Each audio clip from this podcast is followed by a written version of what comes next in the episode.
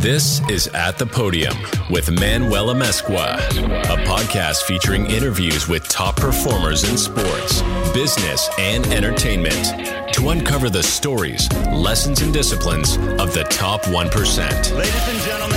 And now, here's your host, C E O and entrepreneur, Manuel Amezcua. Welcome to another episode At the Podium with Manuel Amezcua, where we share the stories of high performers in sports, business, and life who have done the things that most won't to live the life that most never will. I love learning about the wins, losses, and lessons that they've experienced along the way, sharing those with you here at the Podium.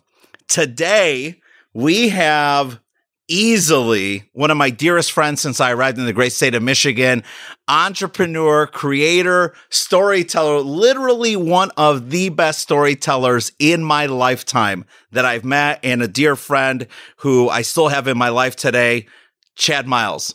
Chad, welcome to the conversation. Thank you. I've been, I've been looking forward to this for a while, so it's fun. It's fun to be here. I'm grateful. I appreciate it. We're going to tag today's conversation, "It Was All a Dream," and I personally wore this amazing t-shirt from my friends Dana and Tiffany at Sport of Kings.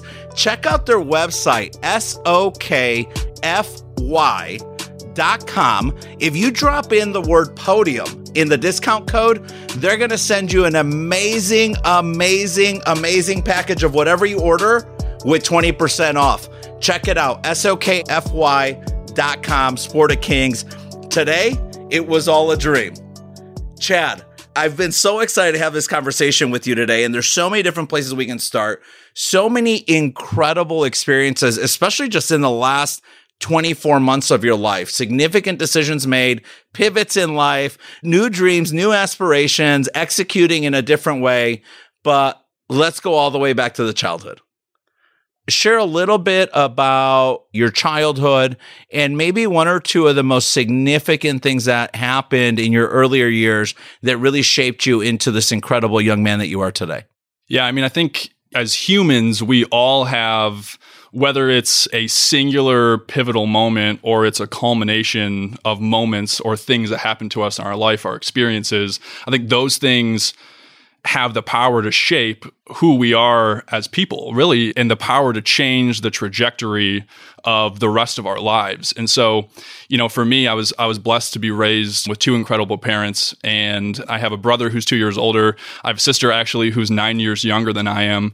And so we grew up with this incredible family. And, and when we talk about these moments that alter the rest of our lives, you know, mine came when I was seventeen years old.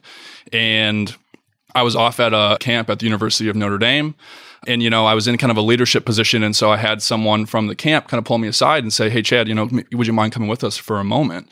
And I said, "Yeah, no problem." You know, I thought nothing of it because it seemed normal. And so I walked into this room, and, you know, in the room was my brother and my uncle. And, you know, I just kind of had this moment where I thought, this just doesn't seem right. You know, this this isn't how things are supposed to go. And my brother at the time handed me a phone, and on the phone was my mom. You know, there's these, again, these moments in life that you can just never prepare yourself for. But my mom said to me, you know, "Hey, Chad, there's really no way of sugarcoating this, but your dad died of a heart attack this morning." And obviously, in that moment, you're overcome with the pain, the emotion, the agony. But as a seventeen-year-old, you know, my dad had just turned fifty years old, and you can't really fully embrace what that moment means to you as a human and the impact that's going to have on you for so many years to come. And so now as I sit here at this table and we have this conversation, you know, that was eleven years ago. And I look at that as just an incredible pain in my life, but also a significant moment that has really shaped and impacted and altered so many of the ways that I just attack, you know, my vision for life. So many things stem back to that moment. So I think it's been just one of those pivotal things for me that it really rocked my world. But from that negative experience and that negative thing in my life, you know, I've been able to draw a lot of positive. And again, it's just altered my whole outlook on life, changed in that one moment back in two thousand eleven. Well, first of all, I mean, I, I want to acknowledge what you just shared, right? And I guess I forget that you and I've had this conversation before, but our listeners haven't heard that necessarily from you. So first, let me just acknowledge the significance of what that must have been. And I look at moments like that today that happened in people's lives, and I'm just like, there's just no words, right? Right. There are just no words for that.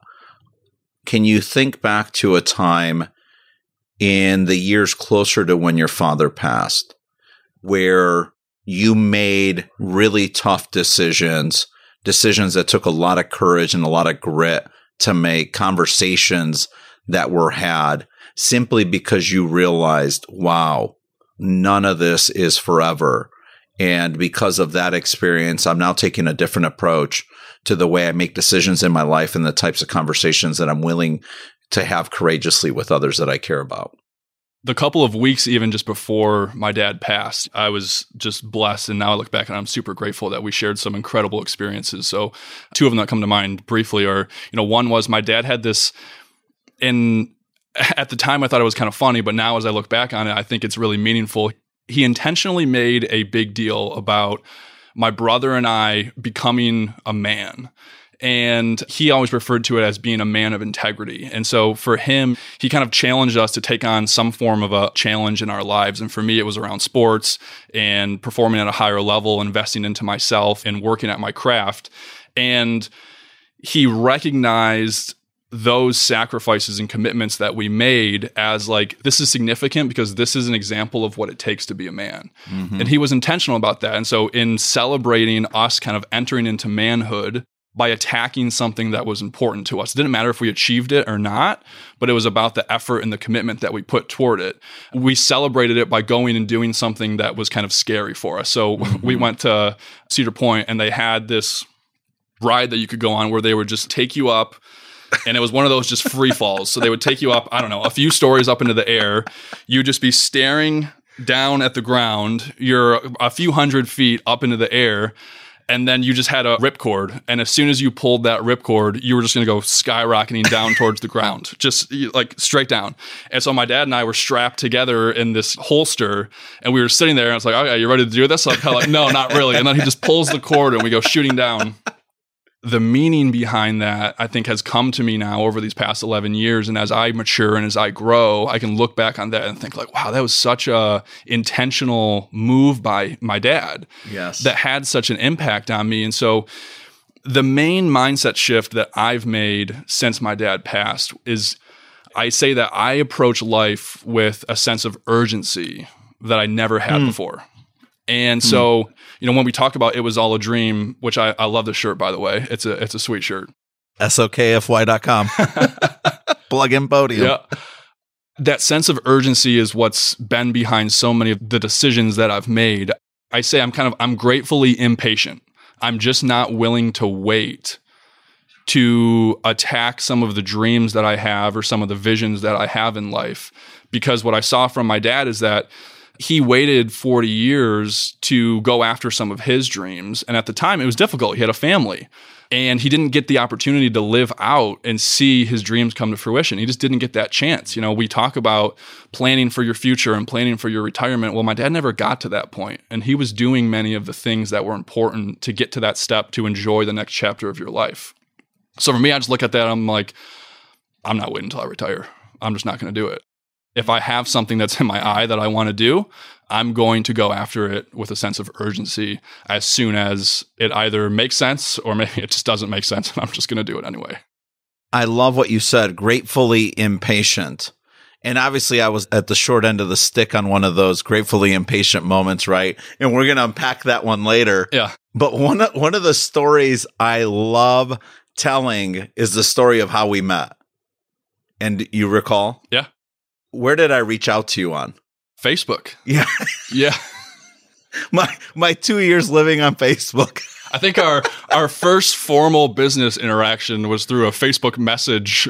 Yeah. and, and that was, you know, it was the start of something great, man. Uh, you know, good things can happen there. So for those of you who don't know, I get to Michigan in March of twenty seventeen, and everyone likes to think that they're always ready for that next big opportunity, right? Like everyone wants to get called up to the big leagues. So in, in my profession that I absolutely love and am obsessed about becoming great at someday, I just was like, I'm ready for the big leagues. And the big league opportunity that I got at that time was getting called up to the big leagues to serve as the steward and team captain in part of the state of Michigan. And so I left what I had experienced for thirty-eight years of my life of growing up, being raised in and around Chicago to take this risk and get the call up to the majors. And I get to Michigan and I'm starting to look around Michigan. I'm realizing I have no family in Michigan. I have no clients in Michigan. I have no friends in Michigan. No one actually lives in Michigan that I've known in my life when I get here in twenty seventeen.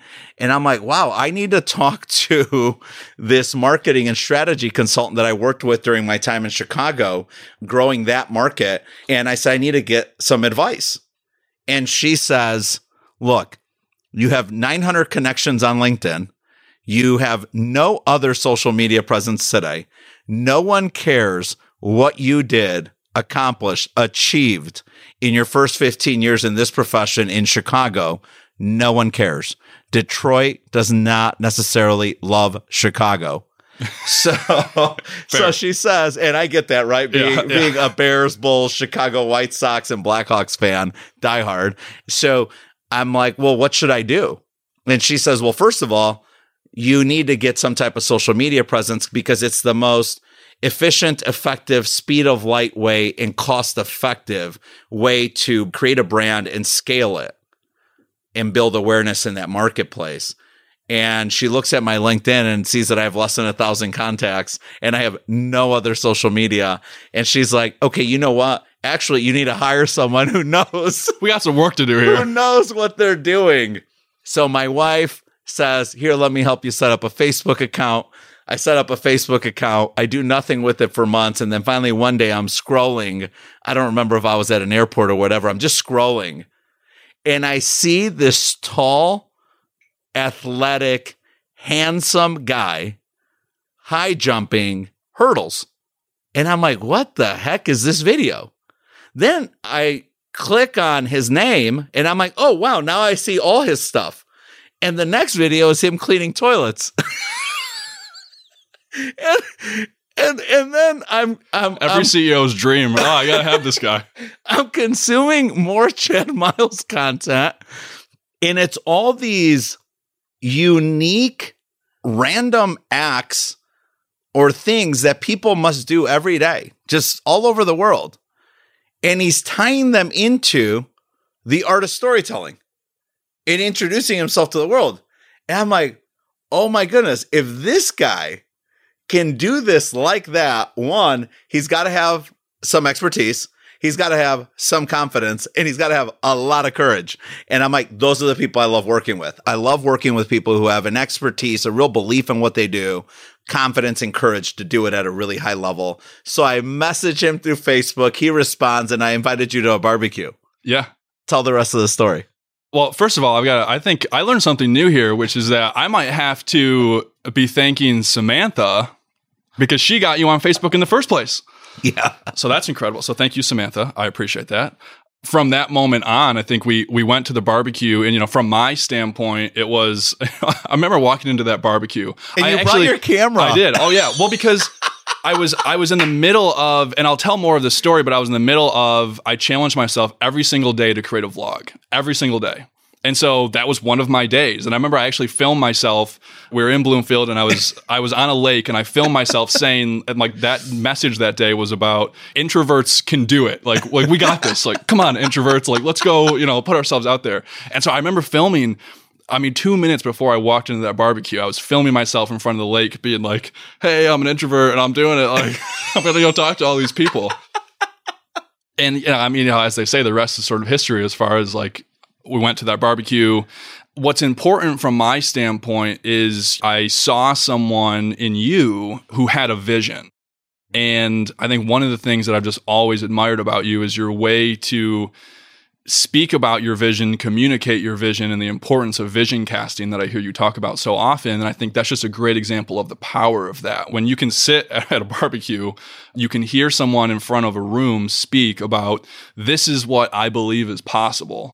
And this is what, as a unit and as a team, I believe that we can create. when you hear someone speak that way, I mean, I left that barbecue that day and I remember going home and I was living with my mom at the time and telling her, like, I'm not even sure I know exactly who this guy is or what this guy does, but I'm pretty certain that I want to be a part of it. And from there, it ended up amounting to us starting a relationship from a contracting standpoint, eventually a full-time standpoint. And I think here we are, you know, four years later. And we're still and we're, together. And we're still going strong. So there's one other side to that that I think is just an important story to tell, which is that period in my life, I was completely lost. I had no idea where I really wanted to go. I started my career at General Motors. I hit my one-year mark, and I just said, I'm sorry, this just isn't right for me. This is, this is not the right fit. I moved back home to my mom's house.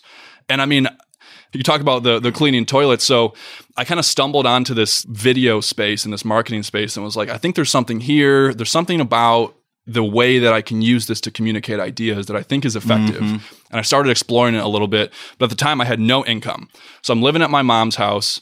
And that was when I started this challenge that I'm going to vlog every single day for forty-five days. And I'm just going to tell the story of what I'm trying to do in my business, what I'm trying to build, and that same thing, right? I'm trying to cast a vision out into the world of here's what I'm trying to do and what I'm trying to create. Here's the steps that I'm taking. If nothing else, just to document for myself what I'm going after and to remember this, that's going to be great. But it happened to also have the effect of by putting out what I was doing, the actions I was taking every day, it caught the attention of someone like yourself, right? Mm-hmm. And so every morning I would get up. That was the way I made money, was by, I was a janitor. So, you know, here I am, I'm twenty-three years old, I'm living in my mom's basement, I have a college degree, I was just working downtown Detroit on the thirty-third floor of the Renaissance Center six months ago. Now I'm living in my mom's basement, I wake up at five thirty every morning, I go clean at a brewery, I'm cleaning toilets. That's how I was making my income. During the day, I would go take as many meetings as I could. I would get in front of as many people as possible. And then at night, I would go back to another cleaning account and I would clean at night. And I did that for months. And that was the way, I don't know, I didn't subscribe to this vision of just keep working at the desk at the nine to five. Like it's it's going to be good one day. You know, it'll pay off for you in the end. I just thought that sense of urgency, I'm just not willing to wait to do that. And so in between that, I think I, I hope people can just take away from this, you know, when you have something that you're going after, you have that vision that you want to achieve, by all means possible, if that means cleaning toilets, go after it. And you yeah. just never know what's going to happen. There's a few things that like stood out in my mind as you were sharing that. But let me begin with the last one that just popped into my mind as you said that. I mean, there's just so many great sort of lessons, takeaways from that one story. But I recently become obsessed with Hormozi. And we got to make sure we tag him on this. I've become absolutely obsessed with him on Instagram. And the most recent reel that I watched was him t- speaking about, instead of taking five hundred dollars and putting it in the S and P, take five hundred dollars and invest it in yourself and upskill yourself, level yourself up, give yourself an expertise that adds value, that can convert that five hundred dollars into one hundred thousand dollars instead of waiting for five hundred dollars to create several thousand dollars over a thirty-year horizon by being invested in the S and P. And I love that because what it did, and I've heard other things like that from him and from others like Grant Cardone about really investing in yourself, Brad Lee, who I love out in Las Vegas. And so what I've really thought about even for myself, I'm like, you know, maybe it is time to explore a designation. Maybe it's time to explore an executive M B A, even though I'm forty-four. You know, right now I'm registered to get another registration. I have like six registrations already. I'm like, you know, I'm going to get that other one. And I'm taking that exam in September. And so I've definitely thought for myself, I am working to generate income so that I can invest more in myself, not just provide an incredible quality of life or hopefully a, a pretty special or unique quality of life for my family, but a big priority is how am I taking that revenue and that income and investing back into me? And I saw you do that from the first time we met. I mean, because if you do remember, that was one of the videos. I saw you cleaning toilets in one of the videos. I was like, this guy is an assassin. This is the video he's putting out, and he's connecting toilet cleaning no shame. to storytelling. And I'm like addicted to his posts. And I followed your daily vlog for weeks, if not months, until and finally I was like, okay, I'm over Facebook, I'm out. But that's one thing. Can you reflect on that example and think about another time where you were making sacrifices in your personal life. And look, I've seen this with you and Eileen, right? I mean, let's not forget the better half, you and Eileen, but can you think of another really specific time where you made those sacrifices and you were doing that for the greater good of the long-term vision you had to reinvest, double down, triple down, ten x down on yourself? Yeah, I mean, we're jumping the gun a little bit, but I think my most recent journey, as you know, but the followers don't know, is so in the last six months or so, my wife and I, we completely D I Y, we self-built our own camper van. So we converted an empty Ford Transit cargo van. I'll put a picture of the cargo van here. You have to. Uh, we bought this empty cargo van and we spent four months converting it ourselves. And when you just talk about, you know, investing, I guess it's part of investing into the vision that I had for life. And I guess at the end of the day, I just look at it as like, what is a more noble cause to invest into than to invest into ourselves and becoming the better version of ourselves every single day? Not necessarily the best version, because I'm not sure that exists. I don't think there's an end point that we're going to get to. But if we can invest into becoming a better version of ourselves every single day, then I view that as the most noble thing that we can do on a daily basis. And so that most recent thing was having this vision of like, couldn't we travel the country and every single day live on the road and experience so many incredible things? And it was like, that's possible. That is definitely possible. So why aren't we doing that? And then we went for it and we did it, right? And when we talk about just, you know, the investing into yourself, and as I'm young, I think one thing that I've always looked at is like, I have my time. I can mm-hmm. invest my time into things that are meaningful to me. So whether that's my personal development, my professional development, my time can be invested into those things. It's, and it's going to, whether it pays off financially, whether it pays off in just the meaning and value that it adds to my life, those are all significant returns on my investment. And so during this time of building the van, for four months, I was working seventy to eighty hours a week on building the van. And then I would go do my job mm-hmm. and my actual work at night or early in the morning. Just another example of like, whatever we're going after, it doesn't have to look like that. It doesn't always have to be a time investment. Mm-hmm. But I guess just another example of, of investing. That was my way of investing into myself. And in this moment, it was investing into myself and adding meaning and value to my life in the form of going after a dream of mine. And so I look at that kind of as equally as investing into myself professionally that's going to result in financial gain.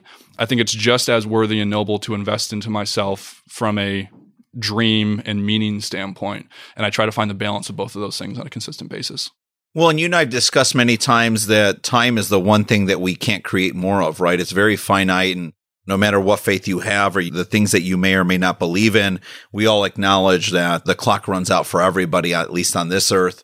And many times we get so caught up in, tell me the story of the successes. Tell me what it was like to finally get to the podium and get your medal or address millions of people, you know, and, and be the reason that everyone showed up or tuned in or listened in. And people love those stories. But the learning many times is in what were the losses along the way? What were the tough conversations? What were the relationships that ended? And to me, really, the generic way I would lump all of that together is what were the things that had to be sacrificed? You and Eileen sacrificed quite a bit to go attack the vision of this dream that you have for you, Eileen, and Sadie, right? And let's never forget to mention Sadie again up front, yeah. Right? Okay. That's our pup. Yeah.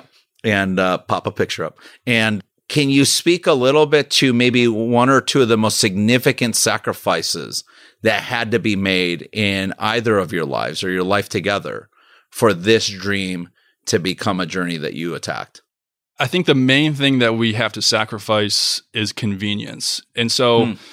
I write a newsletter just about some of our experiences and some of my thoughts and reflections about life. And I wrote one time, you know, as we were going through this whole van process, what happened is we reached a point where we finished building the van and people saw the finished product and they understood what we were about to do, which is that we were about to go spend the next twelve, eighteen months, maybe two years on the road exploring the country. And people would say to us, I'm jealous. I'm so jealous. And, you know, that really got me thinking, and it bothered me. It really bothered yeah. me when people would say, I'm so jealous of you. And as I thought about it more, what I came to the realization of is, well, it bothers me because people are jealous of the outcome, but if they knew the journey, they wouldn't be jealous of the journey. And the journey of getting to that point, yes, people see us living in this finished van, traveling the country, and it's great. We're really enjoying it. But what they don't see is, I built this out into a graphic. It was a five-year journey from the initial ideation of, I think, you know, we want to do this, to all of the sacrifices that we had to make along the way, all of the planning that we had to do to come up with the funds to create a lifestyle that was going to allow us to do this, to find work that was going to allow us to travel, to find the van, to build the van. It was a five-year journey. And so I think about that, and I think of, so often in society, we look at people's outcomes. We look at professional athletes, and, and we'll say, oh, wow, that, that must be so nice. My friends and I would joke about like pro golfers. That must be so nice for them to be able to just go play golf on the weekends. It, it must be so nice. And then, and then my friend Mitch and I will we'll think about, well, what do we think it actually took them to get there? And from the time they were six years old, they haven't had a night or a weekend to themselves. They've sacrificed everything to get to that point. And so I think that's an important part of the story, is like, you can't recognize the outcome without also recognizing the journey. So there were countless sacrifices that had to be made. There's countless roadblocks that we had to overcome to get to the point that people applaud and say, like, oh, wow, that's so great. But you can, you better believe that over those five years, there's not many people applauding when you're making a lot of these decisions to go against the grain and to do something that's different. We often think about how to make these tough decisions, we have to share our vision with the people who are most intimately around us and get them to buy into our vision so we can have influence and then eventually confidence and support to make the decision and execute. I still think the war's won in the mind, and it's me against me. Yep. Can you think back to what the process was like at the very end before you finally convinced yourself, I'm going to challenge us to do this? Yeah, and you're right. I mean, right? We I, always talk about. I, I this. was the. I, I was like the last straw, you know, almost like that had to be convinced, because there's just there's so many doubts. There's there's so many. I mean, we talked about this recently of just how it is just incredible the things that we will say to ourselves that we would never say to anybody else. As far as, we will tear ourselves down, we will say such negative things, we will call ourselves frauds. Preach on, preach on, and we would never say it to anyone else.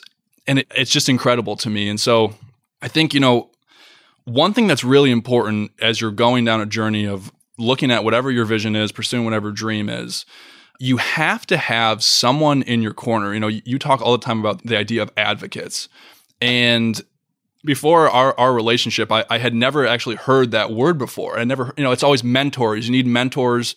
And then, you know, you've described how how mentors might kind of teach you things. They might try to demonstrate some things, but advocates are really, they're in your corner. They're in rooms that you're not in. They're putting in a good word for you. And I realize the importance of that, because I've always said that pursuing your dreams is the most inconvenient thing that you will ever do in your life. There is nothing convenient about pursuing a dream, because there are roadblocks, there are naysayers, there are so many things that you have to overcome. It is just mm-hmm. incredibly inconvenient. Mm-hmm. That's why people don't do it. So having someone in your corner is so important. And, and for me, that person has always been my mom. And she's been the one that, you know, when I'm like, hey, mom, I, I think I want to leave G M and I don't know what I want to do next. She's like, I understand. I will welcome you back home. You can stay here. What can I do to help you as you're, you know, trying to think about what comes next? And then that led to other events in my life. Again, it was time, like, okay, I want to go live in the van, and I didn't know how to do that. And my mom was someone that's like, I understand. I think you need to go for this dream. You need to go for it. And so when I was doubting myself, when I was thinking about all the reasons why I don't think I should do this, she was the voice in my head that kept saying, you need to do this. Not just you should do it. You need to do this. If this is a dream that you have, you need to do this. And she would just ask, what can I do to help? And so she was an incredible advocate for me. And I think she was one of the people that helped me get over and around myself. When I was saying, I just don't think this is going to work, she was that voice that was like, you need to keep doing this. And so I think that's just incredibly important as you're going about whatever it is that you're trying to accomplish in life and whatever that unique vision is, you've got to have people in your corner that are encouraging you to do that and encouraging you to dream, because it's just, it's a difficult road without it. You know, I definitely appreciate you bringing that up. Again, I forget that selfishly for me, I know many of these stories and I know the significance that your mother has had in your life. And so let's make sure we give her a shout out. I think about how you end so many posts in your newsletters with whatever you do in life, make it meaningful. And when you just share that story about your mother and, and the, the influence and the impact she's had on you throughout your life, it's the first thing that I thought about, right? When you just said that and, and shared that story. What's the story behind ending your communications with that? Right out of college, I was in this mindset that I had the goal of being a millionaire by thirty. I was very money driven. I had a nice car. I bought a house. I was getting into real estate investment. When I wasn't working at G M, I would come home and I would work on this real estate investment business that my brother and I were going to launch. And I hate to admit, but I really got up on my high horse as far as I looked at my friends and I said, you know, what I'm doing is right in the effort that I'm putting in and this dream and this vision that I have. What I'm doing is right. And if you're mm-hmm. not doing what I'm doing, then what you're doing is wrong. And I looked at it very black and white, to the point where it was kind of like people, I mean, some of my friends were like, dude, what are you doing? Like, yeah. this isn't the you that we know. And so I think it was a, then a very humbling experience for me to, you know, again, sort of achieve some of the things that I thought were important to me at that time, as far as status and money and the job and, and working downtown Detroit, and looking around and saying, I'm not even happy. Right. Like, I, I, I like th- this isn't even really f- bringing me fulfillment and yeah. meaning to my life. And so that experience, you know, and then falling all the way to the bottom where I'm living in my mom's basement, I'm scrubbing toilets. I have nothing that I can, from a status standpoint, boast about. That experience of kind of going to the bottom shifted my perspective. And now, you know, kind of my mission when I say whatever you do in life, make it meaningful, is that what I'm doing isn't right. What you're doing isn't wrong, and vice versa. There's no right or wrong. Every single person is is unique, and they're mm-hmm. individual, and only they can know what brings meaning and fulfillment and value to their life. And so my hope, through me pursuing the visions that I have for life, for me doing things that are not normal, for me sure. taking a different path, what my hope is, is that people can take from that. And my message is like, I, I don't want you to go build a van. Yeah. I don't want anyone to go build a van. That's just yes. what's meaningful to me. Yes. I want you to go do what's meaningful to you. If you want to start a business, if you want to get into a new career, yes. if you want to become a parent, go do that thing. Don't do what I'm doing. Just, just, I hope that I can inspire people in some way to pursue what's meaningful to them. So that's why I end with that comment on so many of my posts, is that I really don't care what it is. I just want you to do what adds meaning to your life. And what would you say is like another lesson or piece of advice that you would give young people in middle school, high school? I think of Ava and Atlas, right? Although Ava, I know you're going into freshman year. My Ava is now a high schooler. That's crazy. You know, middle school, high school, college. What's another piece of advice that you'd give them around living a meaningful or the most meaningful life that they can? The advice, I, I wrote another blog about this that I wish I had received, is that there are no rules. And when I say that, I'm not referring to laws or things yeah, that are in say, place there, there for our safety. There are a lot safety. of laws in our country, which is what makes our country great. There are a lot of laws, which is a great thing.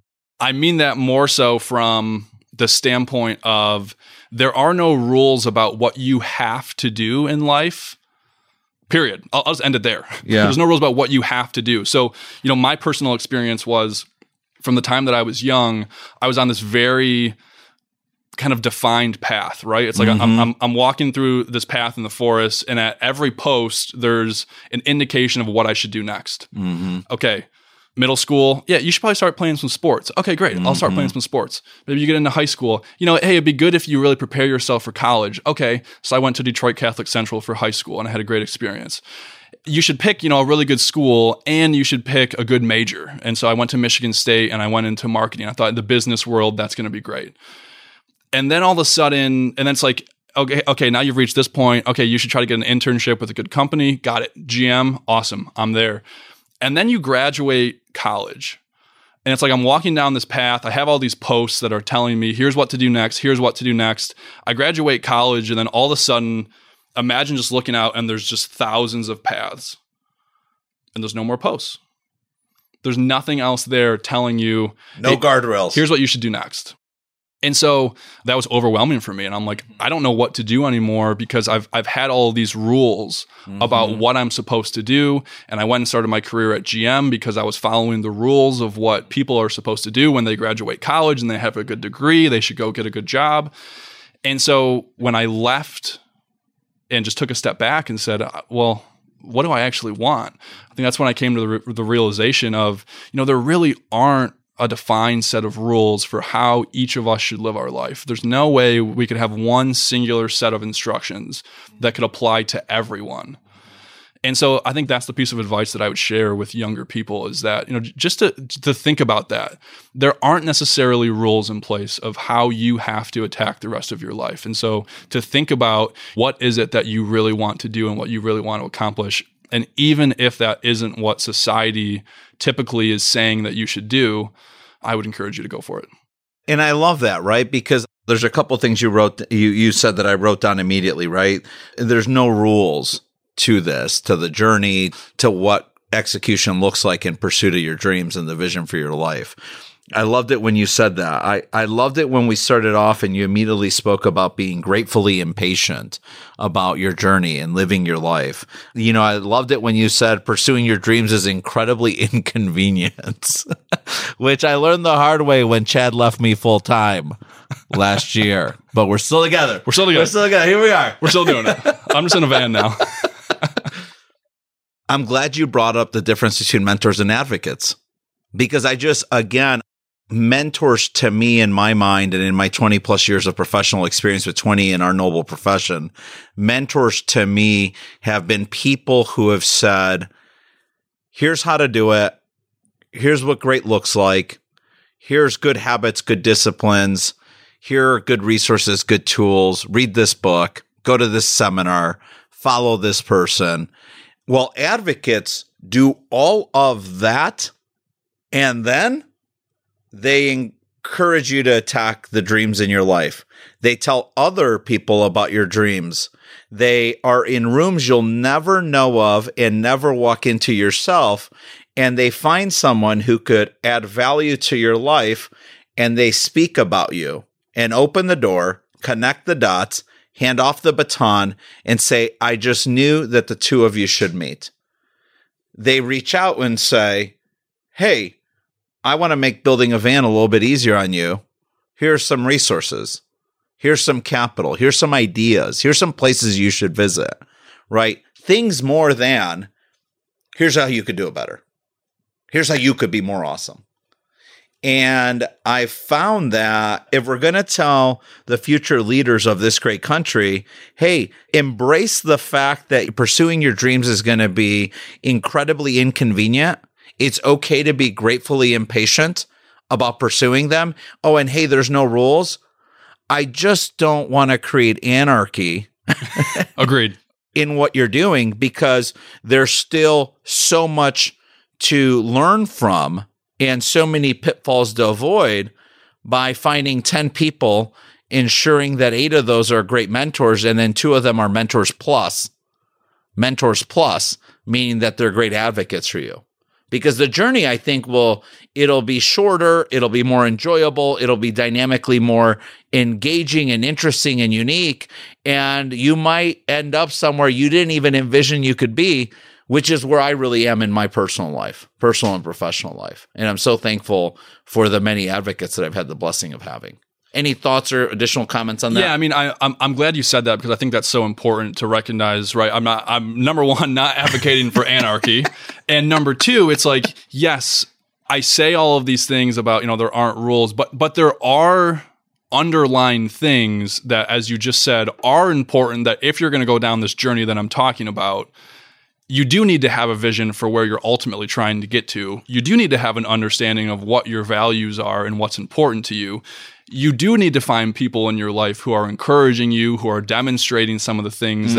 that it will take to get there. So I think those are still really important underlying things that I think are, are required as you're going down this potential journey of, of seeking what's meaningful to you. And I just want to take this moment to recognize that, you know, you have been one of the most incredible advocates for me over these last four years, as far as not only demonstrating the things that you talk to me about around mm-hmm. vision, around communication, around the way we carry ourselves, around treating people like family, investing into our families, being a father. You've demonstrated so many of those things, both personally and professionally. And so I just want to thank you for that. And I think, you know, so Thanks. finding people in your life like you've been for me, that's just going to make the whole process a heck of a lot easier, a heck of a lot more enjoyable, and help you figure out what is meaningful to you and achieve some of the things that are important to you probably a lot quicker if you have some of those people. Thank you for saying that, right? I mean, I think the awesomeness of our relationship is that we've both taken things from each other that I think have elevated us both. And it goes back to, you know, my favorite saying still, which is the rising tide elevates all boats that have don't have holes in them. yeah, like, true. like, know who you are, know what you're about, choose to dominate versus live a mediocre life at the things that matter to you. So I'm glad you said that. I'm thinking, though, as you made a comment earlier, well, first of all, let's just say I, I still think that Chad's dream of building his own home on wheels and traveling the country originated from my dream of starting a breakfast taco business. So I'm just going to say that now. It's funny. Just, so, yeah, that, that, there might be some truth in that. I think yeah. I was talking about Sprinter vans and serving tacos out of them, Mommy, Mina, and Papi Beto style. And then all of a sudden, now he's built a house, like a, a mini mansion on wheels, which I love. You were planting the seed in me the whole time. Look at look at this. He took my dream and improved it because I just wanted to sell breakfast tacos from five to eight a.m. in the mornings. He's going to live in it. Which I can't wait to buy one of your tacos when that time comes. Love it. I'm thinking about the earlier, you also made the comment about kind of being at the bottom without a lot when you moved back into your mother's home, living in the basement. But you had like an incredible life of education. I mean, Detroit Catholic Central, Michigan State, Spartan Nation, right? Go green. Go white. You've had an incredible education along the way. That ended. How are you still educating yourself, investing in yourself, your ability to think critically, strategically, and even in very just simplistically, you know, tactical things that you know, like, okay, I'm going to do that because that aligns with my strategy to pursue the next dream in my life. How are you pouring into yourself now? So again, I'm doing this on two standpoints, personally and professionally. So I'm on a mission to, number one, be a better version of myself every single day. And number two, I just have the belief that there are people in the world that have a lot more knowledge about the things that I want to be good at, and I can learn from them. So on the personal side of things, going to therapy has been the most, I think, significant mm-hmm. investment that I've made, as far as my whole idea behind going to therapy is just that pursuit of better. I think that if I can process some of the things going on in my life, if I can prioritize my mental health, if I can understand myself better, then I think I can show up better for myself and for the people around me. So personally, that's been a major investment that Love I've made. That. And then professionally, again, just looking at, I'm on LinkedIn every day. I'm on YouTube every day. Right now, I'm on a MrBeast obsession. I'm not sure if you're familiar oh with him. Oh my gosh, Atlas is obsessed with Mister Yeah. Beast. So he's Mister Beast. I mean, he is one of like right now, one of the most prolific creators on the planet. As far as I think across his YouTube channels, he has like four hundred million subscribers on his channels. And so he is just a great example of someone who is incredibly dedicated to their craft. He invests every single, I mean, the guy makes millions and millions of dollars, and he invests every single dollar back into his videos. And the way that he just obsesses about his, his creative process, the intentionality and the thought behind the things that he's making, why he's making them, how he's trying to capture people's attention. You and I talk about this all the time about yes. how, you know, capturing people's attention is one of the most powerful things in the world right now.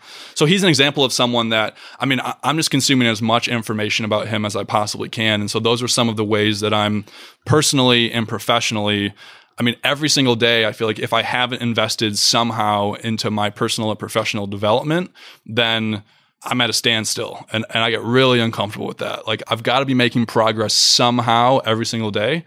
And those are the ways that I'm doing it.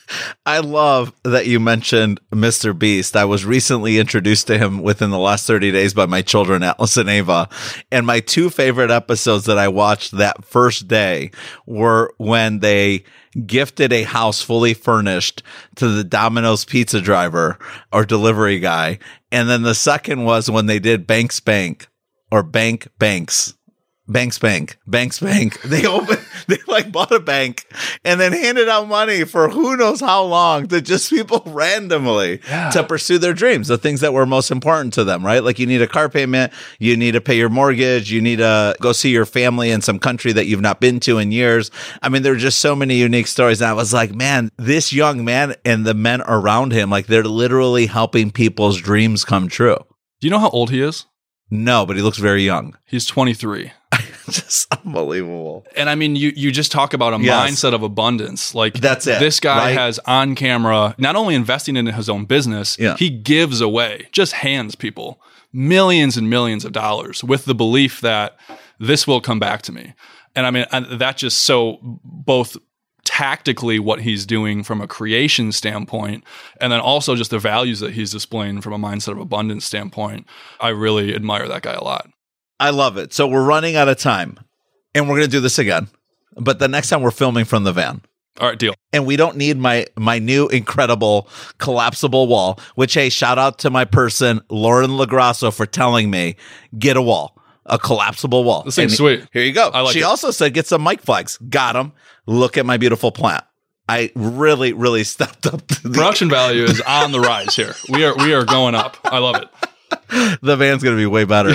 But is there a story that you can think of in your life, whether it's years ago or recent, that you'd say, like, this story has a lesson behind it, wins or losses, that you want to share with the folks before we go today?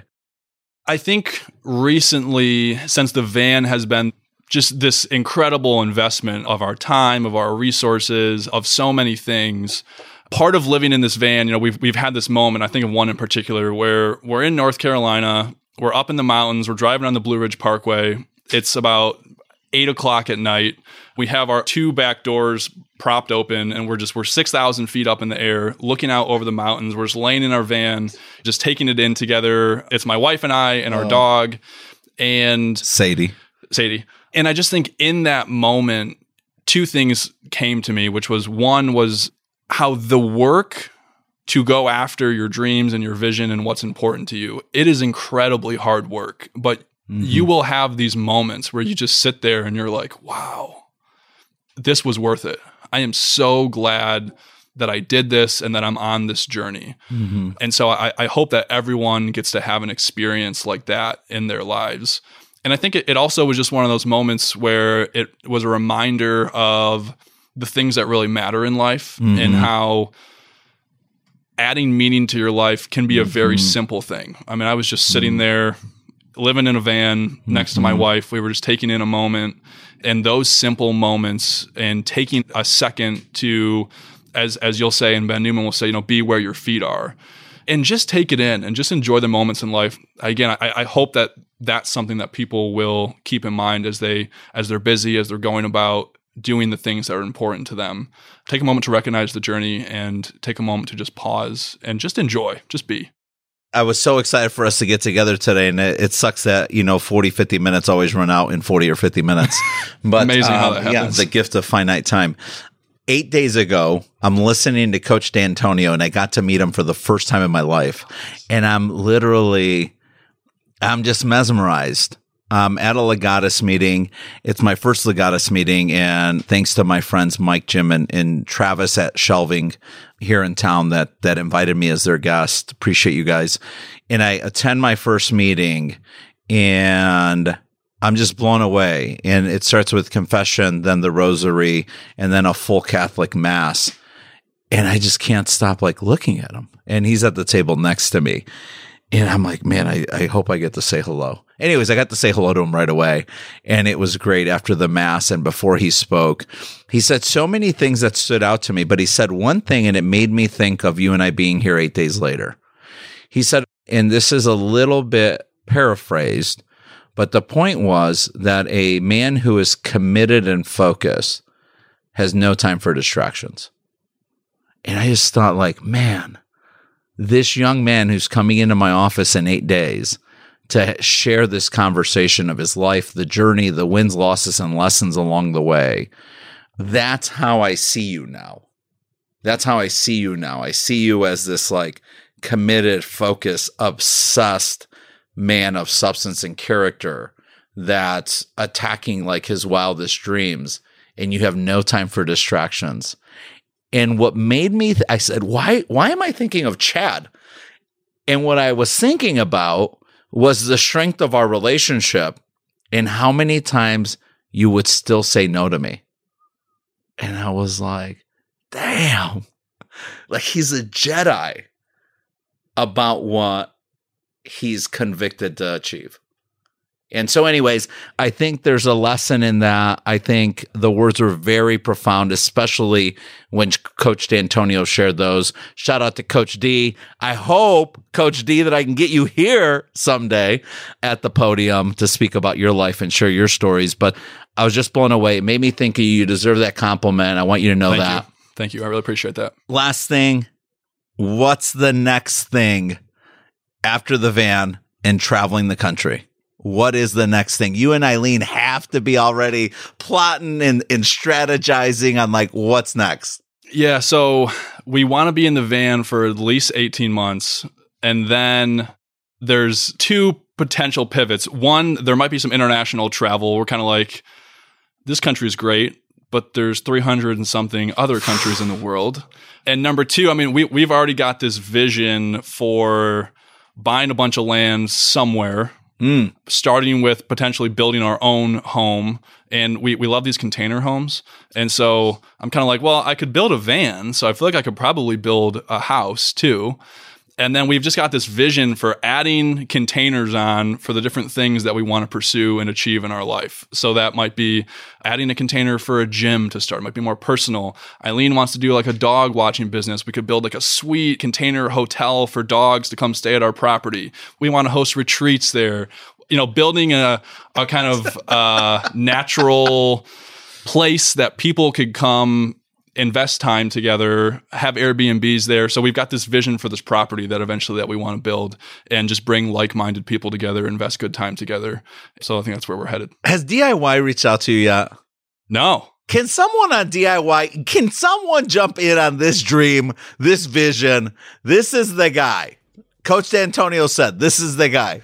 Someone needs to reach out to you from D I Y. That's that's a I'm show. I'm open to it. I'm open that's to it. That's a show in itself. Yeah.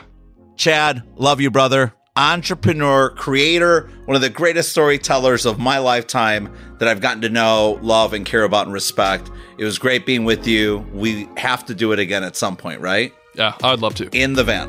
Okay. All Deal. Right. You're the man. Thank you, brother. Appreciate you.